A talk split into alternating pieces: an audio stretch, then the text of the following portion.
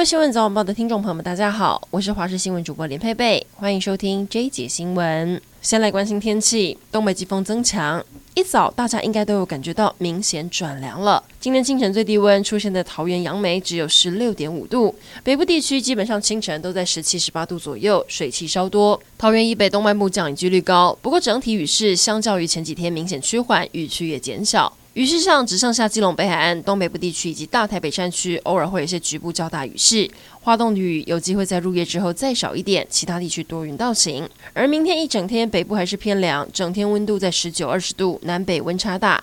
周四之后，东北季风减弱，白天气温回升，降雨再减少，南部的温差还是比较大。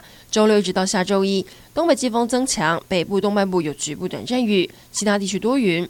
周末如果有计划出游，可能往中南部走，天气会相对好些。令人震惊的消息，前立委黄义交昨天晚间坠楼身亡。消息曝光之后，各界都相当震惊。今天一早，不少政界人士都出面表达哀悼之意。民进党立法院党团总召柯建铭透露，过去黄义交做人很客气，从来没有看过他恶言相向。新任院长苏贞昌也表示，黄义交是个人才，走过风光时代。就连过去曾经和黄义交有过恋情的媒体人周玉蔻，也在广播节目上对生命议题有感而发。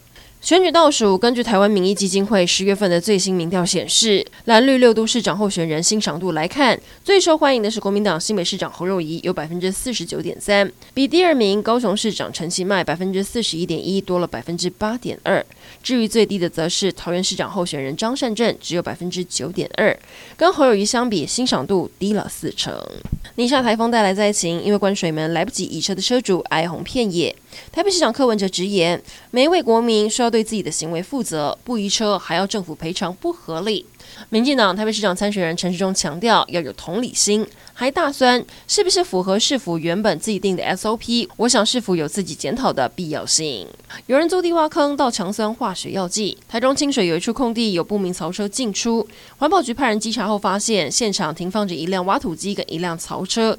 地上被挖出了约三米深、八尺长的坑洞，而且被注入了强酸不明废液，涉嫌违反废弃物清理法，立刻逮捕李姓槽车司机，而且通知土地承租人到案。原来这些强酸来自北部，被人载到这里弃置。检方认定三个人涉嫌重大，向法院声押。陈姓槽车车主则是被羁押警戒。国际消息来关注，美国国务卿布林肯跟前国务卿莱斯十七号在加州史丹佛大学举行对谈。布林肯在对谈后接受现场提问时表示，台湾晶片产出如果因为危机而中断，全球将面临经济危机。因此，维持台海和平稳定，确保和平解决两岸歧见，对美国跟全球都至关重要。布林肯还警告，北京决心加快统一时间表，不惜以武力手段来实现，就是从根本上破坏现状，还造成局势高度紧张的原因。